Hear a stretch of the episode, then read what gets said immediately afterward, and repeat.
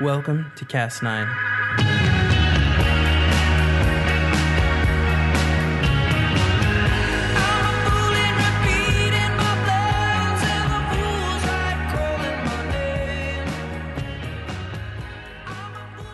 In this episode, we consider the caterpillar. George Hrab of the Geologic Podcast helps us out with this episode. A quick note I provided George with the wrong pronunciation for a word. When he says imaginal cells or imaginal discs, it should be imaginal or imaginal.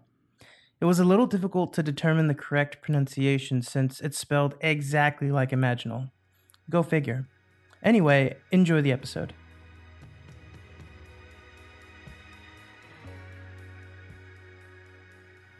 Consider the caterpillar.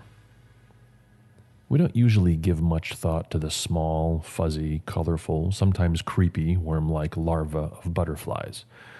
We admire the butterfly. We are awed by the butterfly. We are awed by the colors spattered, dotted, geometrically composed, and burnished with iridescence that bedeck and embellish the wings of the imago insect.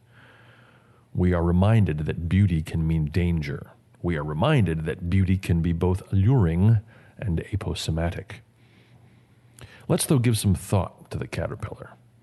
Let's give some thought to the instars, to the oft forgotten little guys, the ugly ducklings who grow to be the supermodels of the insect world. Ugly ducklings, mind you, not to me, but maybe to the average person. And let's give some thought to how they do it.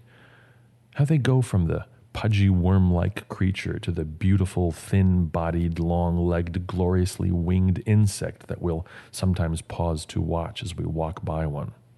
What happens inside the cocoon? What happens when they doff their final skin as a caterpillar, assume the form of chrysalis, and give way to metamorphosis? Okay, so let's back up a bit. Before I continue to wax lyrical about the caterpillar any further, I'd like to point out that while up to now I've been referencing the larval phase of the butterfly, the larval phase of the moth, the butterfly's homely but personable cousin, is also a caterpillar, who also becomes a chrysalis. Chrysalis and cocoon don't mean the same thing. A chrysalis is the insect itself in this form, and cocoon is the silk husk built around the chrysalis. Why does it seemingly hide? Well, it isn't displaying a newly acquired diffidence or demurity as it finds itself a new beautiful form. No, the shell of the chrysalis forms a protective barrier, a skin housing the bemusing transformation of this beautiful insect. And inside the chrysalis is where the beauty truly is. You see, the caterpillar has to go through a digestive process. Enzymes are released and its tissues dissolve into a caterpillar soup. If you were to cut into the chrysalis at this point, the soupy, oozy mess would pour out. But it wouldn't be completely liquid. Floating around that oozy, gooey mixture of digested caterpillar innards are groups, clusters of highly organized cells that form disc like shapes. These clumps, these groups, are called imaginal discs. These groups of cells floating around in the goop that used to be the innards of the caterpillar are the building blocks of the new butterfly.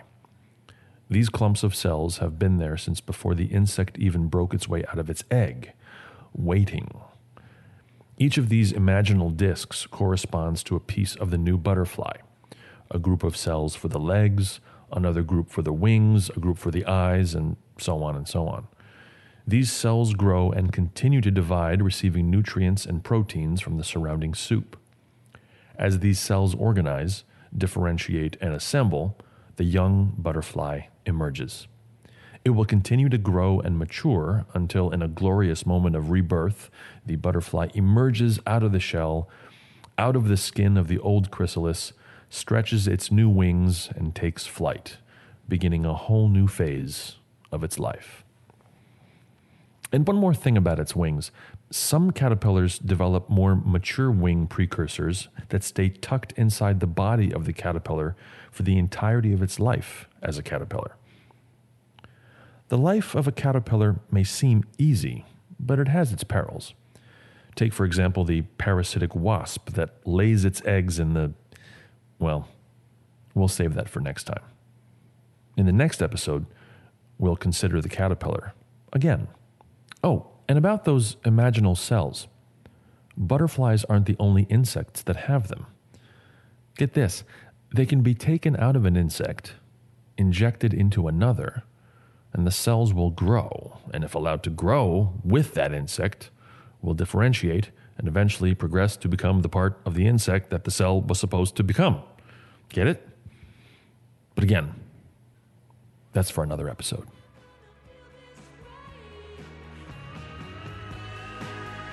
Special thanks to George Hrab for helping us out with this episode. You can hear more of George every week on the Geologic Podcast. And thanks again to the Night Moves for letting us use their song Carl Sagan as our intro music. You can find their Carl Sagan EP and more of their music on iTunes. Hey, thanks for listening. We have so much more to share with you guys. We have interesting stories, interviews with scientists, interviews with other science minded podcast hosts, and a ton more. Don't forget to subscribe and stay tuned for this season of Cast 9.